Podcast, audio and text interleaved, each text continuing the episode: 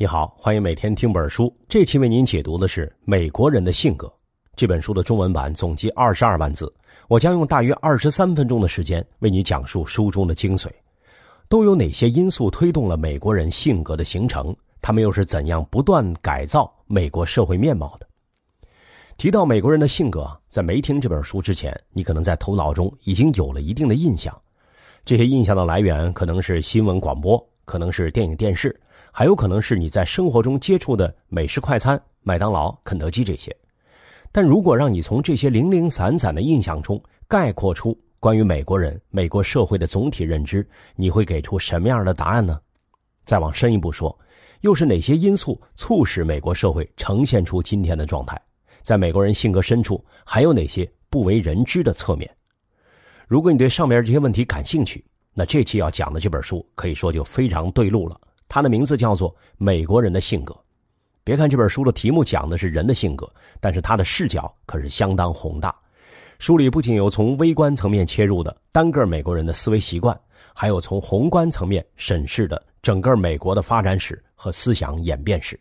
同时，他还旁征博引，对比了同时期的欧洲文化和美国文化的区别和联系，可以说是理解美国社会的经典之作。你可能会问了。什么人有这样的功力，能够如此博古通今的看美国呢？他就是中国著名学者费孝通先生。他身上的名号实在是太多了，比如社会学家、人类学家、民族学家。费孝通生于一九一零年，在一九三八年就获得了伦敦大学经济政治学院的博士学位。在之后的六七十年里，他往返世界各地，潜心钻研各个领域的学问，写下了几百万字的著作。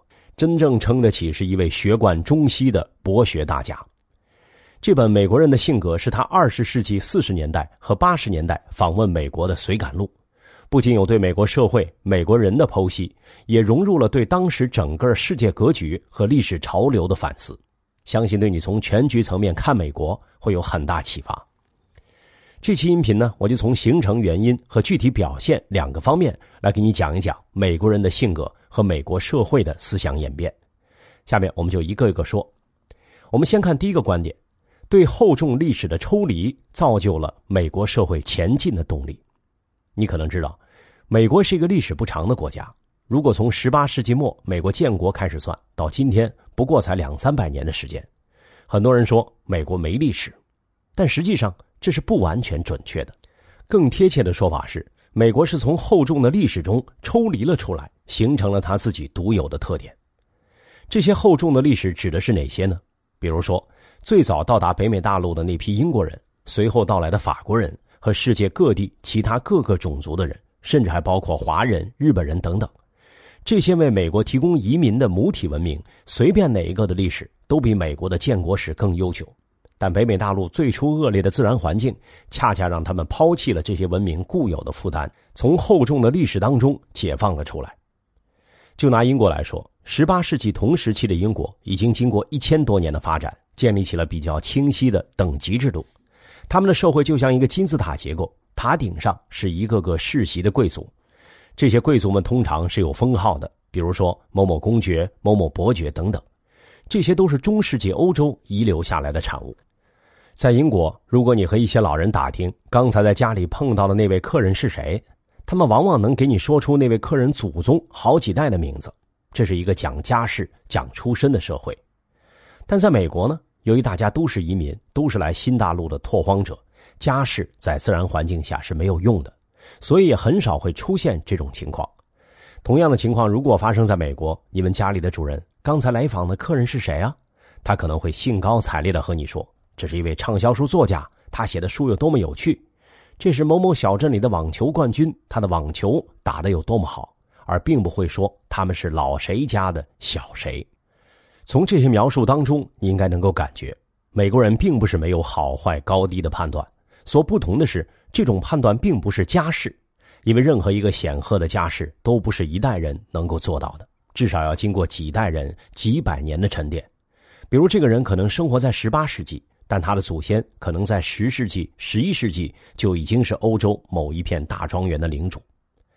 还是那句话，在美国最初的拓荒时代，这些显赫的家世是没有用的，他们已经从厚重历史当中抽离出来了。从历史中抽离是一个笼统的说法，那抽离的到底是什么呢？他们抽离掉的是社会相对固化的阶层，只剩下上升的阶梯。这两个词儿，别看只差一个字儿，但它们的含义却完全不同。举个例子，商场里一层一层手扶梯就像阶层，电梯间里的直梯就像阶梯。对扶梯来说，人们在上升中能看到商场里摆放的不同价位的商品，扶梯一级一级的走，每一级都有商品的定位。这就像同时期的英国、法国、德国那些贵族的封号、祖先的荣耀、社会知名度等等。很多人达到某一阶层的时候，也许就不再往前走了，再或者他已经没法再往上走了。但对电梯间里的直梯就不一样了，它首先是封闭的，那些名誉地位在一片荒芜的新大陆上并没有可比性，他们关注的只是向上的方向，而这也是美国社会前进的动力。在英国。历代都是贵族是很常见的现象，因为贵族的封号往往是世袭的，并且所谓上层人士的标志也通常是有独占性的，也就是说，它不是别人短期内就能学会的。比如，你可能觉得电影、电视剧里那些英国贵族的举止、说话的腔调很优雅吧？但在现实生活里，这些举止谈吐并不是靠单纯的奋斗拼搏就能练出来的，而是要长时间和同样阶层的人接触，慢慢养成的习惯。换句话说，想要接触这些人，你首先要进入某个社会集团。但进入这个社会集团又谈何容易呢？像刚才说，贵族是世袭的，你需要至少祖上几代都是贵族。但在美国，工人的儿子却不一定是工人，商人的儿子也不一定是商人，代际之间的差异很大。比如，美国著名企业 IBM 的创建者托马斯·沃森，他的父亲就是一位来自苏格兰的移民。曾经在纽约北部靠伐木和种地谋生，托马斯·沃森最初的工作只是走街串巷的替人推销缝纫机。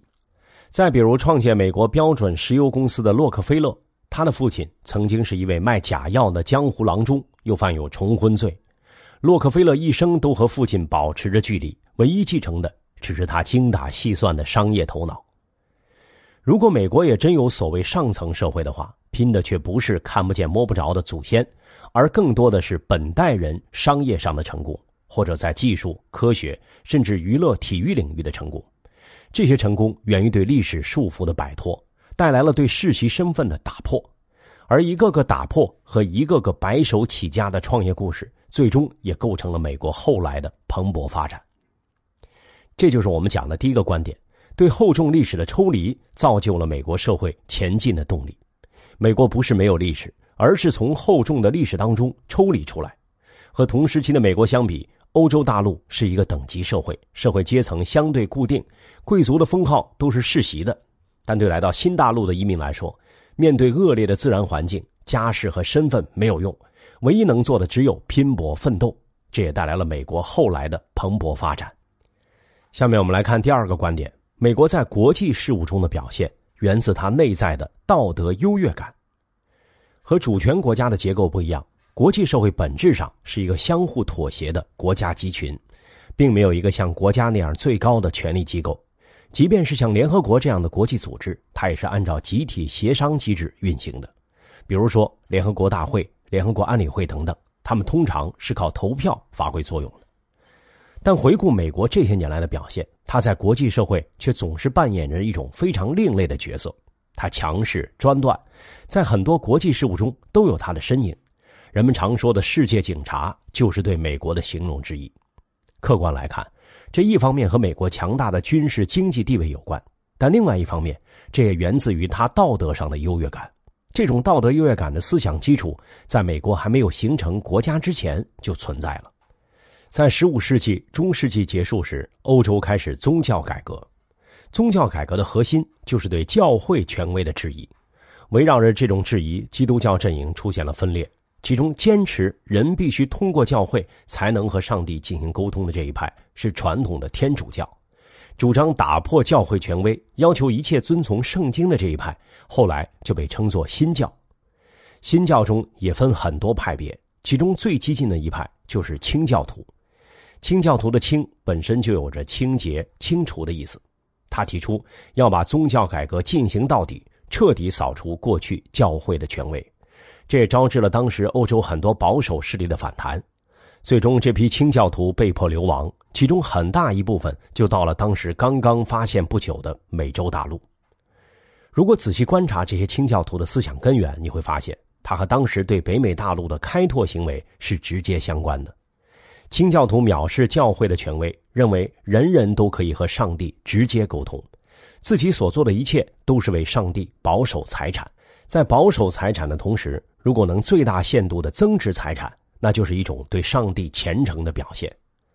在北美辽阔的土地上，当人们脸朝黄土背朝天的辛勤劳作的时候，这是一种强大的力量。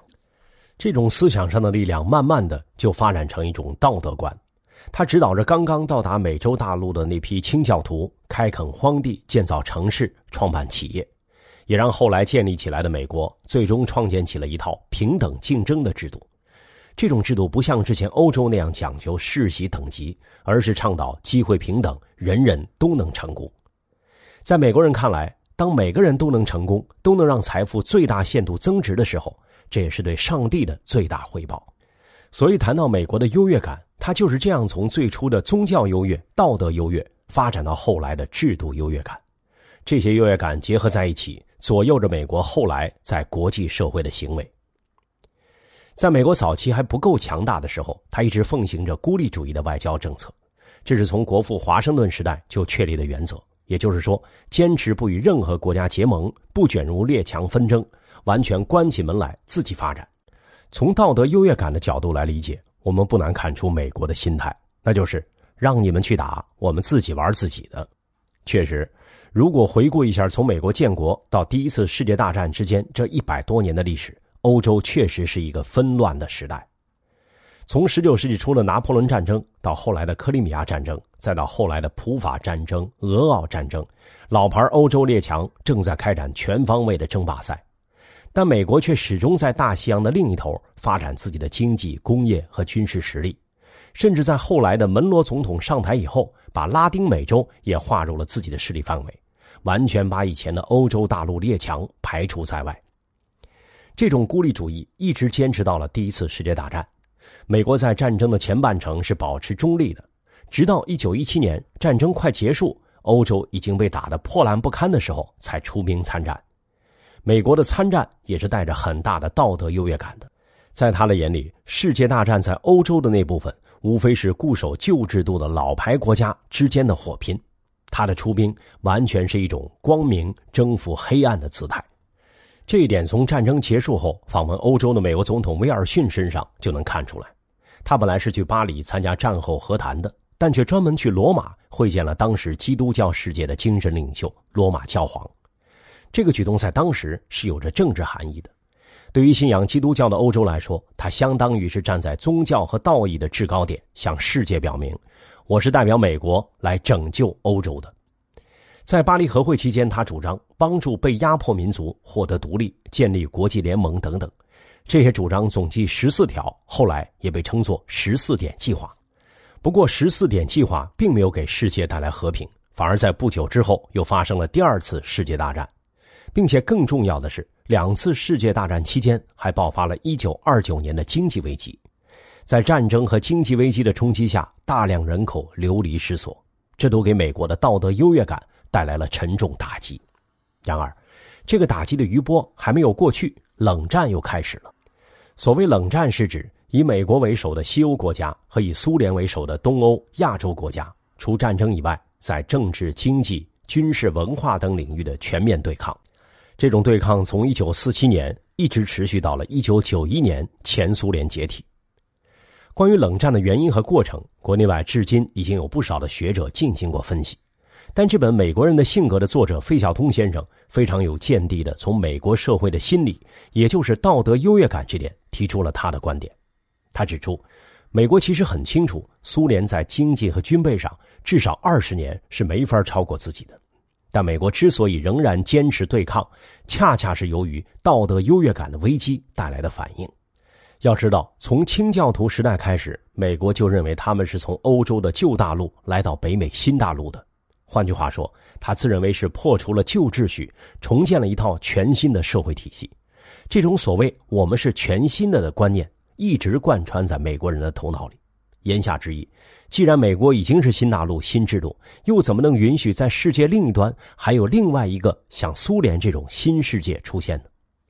回顾冷战期间美苏两国的态度，并不难发现，苏联方面从领导人斯大林到赫鲁晓夫，都曾经在一些场合主动向美国伸出过橄榄枝，希望可以共同发展。比如斯大林就曾经说过，美苏两国不妨并存，可以合作。可明明已经处在优势的美国，却并没有接纳这种示好。